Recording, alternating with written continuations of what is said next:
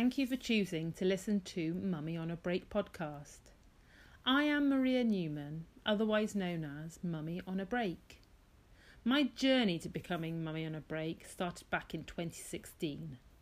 That was the year I took voluntary redundancy whilst on maternity leave with my second baby and without really having a plan. The only thing I knew at that moment was that I needed to change my job and if I didn't seize the day and take my chance, I'd be in the same job, doing the same thing up until the time I retired. The thought of that scared me. So, long story short, I embarked on my journey of being mummy on a break, which actually started with my decision to start my own business. And by following a very windy road, it led me to create the life I really wanted. I now help women who are like the old me. I help busy working mums who are tired and exhausted take back control and create the life they really want. If you want to find out more about how I can help you, then check out my website mummyonabreak.co.uk and click on Work with Me. However, for now, sit back, relax, and enjoy this podcast episode.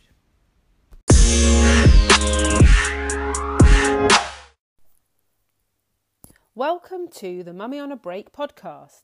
My name is Maria Newman and I am Mummy on a Break. You can find out more about me and Mummy on a Break on Facebook, Instagram, and Twitter. The last two series of this podcast have been about interviewing others. However, this series is all about me and my thoughts. The topic of conversation is how my childhood has influenced my parenting. Now, there's so much information out there for us as parents to go and find, whether it's a book, searching the internet, or turning to experts. But during my journey so far in parenting, I've actually found that it's my own childhood that has shaped how I am as a parent the most. This is my personal podcast. So today's episode is all about my childhood. Looking back on my childhood, I would say it was definitely interesting. I'd like to think it had its own type of uniqueness. This uniqueness was because of what my parents were able to offer me and also where I grew up. I was surrounded by entrepreneurs, as most of my family had their own businesses, mainly in catering, and I found that exciting. My parents were able to give me some awesome experience, and that was because I had the benefit of them owning and running their own business, a successful seaside restaurant.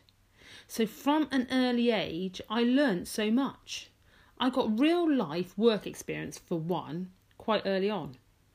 I learned skills that typically somebody wouldn't have had the opportunity to learn until they were older customer service, communication skills, problem solving. And I definitely knew what it meant to work hard.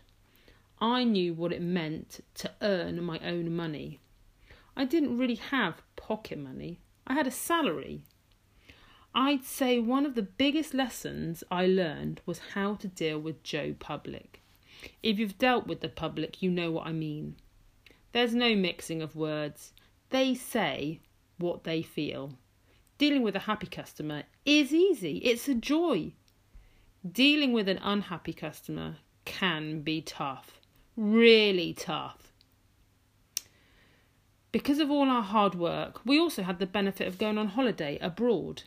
When I was young, going abroad for a holiday wasn't common, mainly because it wasn't cheap, unlike today. You'd have to go to a travel agent or look at teletext. For those of you who are probably under the age of, I don't know, 30, you wouldn't even know what teletext was. Whereas nowadays, the internet makes going on holiday easy. But having a family business also meant sacrifices. We worked school holidays, weekends, and obviously after school. And because of that, I didn't really have a social life. It was also disappointing when I wanted my parents to come to a sports day or a special assembly or something like that. It was going to be difficult for just one of them to come along and support me, let alone both of them, as they couldn't leave the restaurant. And typically, these events would also be happening during busy periods for the restaurant, like the breakfast rush or at lunchtime, so it was rare that either of my parents would be able to get away to support me. Having said all this, the important thing is I was loved. The biggest thing for me, as far as my kids are concerned, is I definitely don't want to miss any of these special events if I can help it. I plan on being at every event for school, like plays, parents' evenings, and sports day. Although I'm not so bothered about helping out during a school trip. Mind you, having said this, my daughter has persuaded me to volunteer if I'm free next time there's a school trip. I also want them to have wonderful experiences, and I don't mean that that means spending lots of money on taking them to amazing places, although I do want to take them to Disneyland in Florida at some point. What I mean is, I want them to have family experiences that they really will remember and love, and they can tell their children about.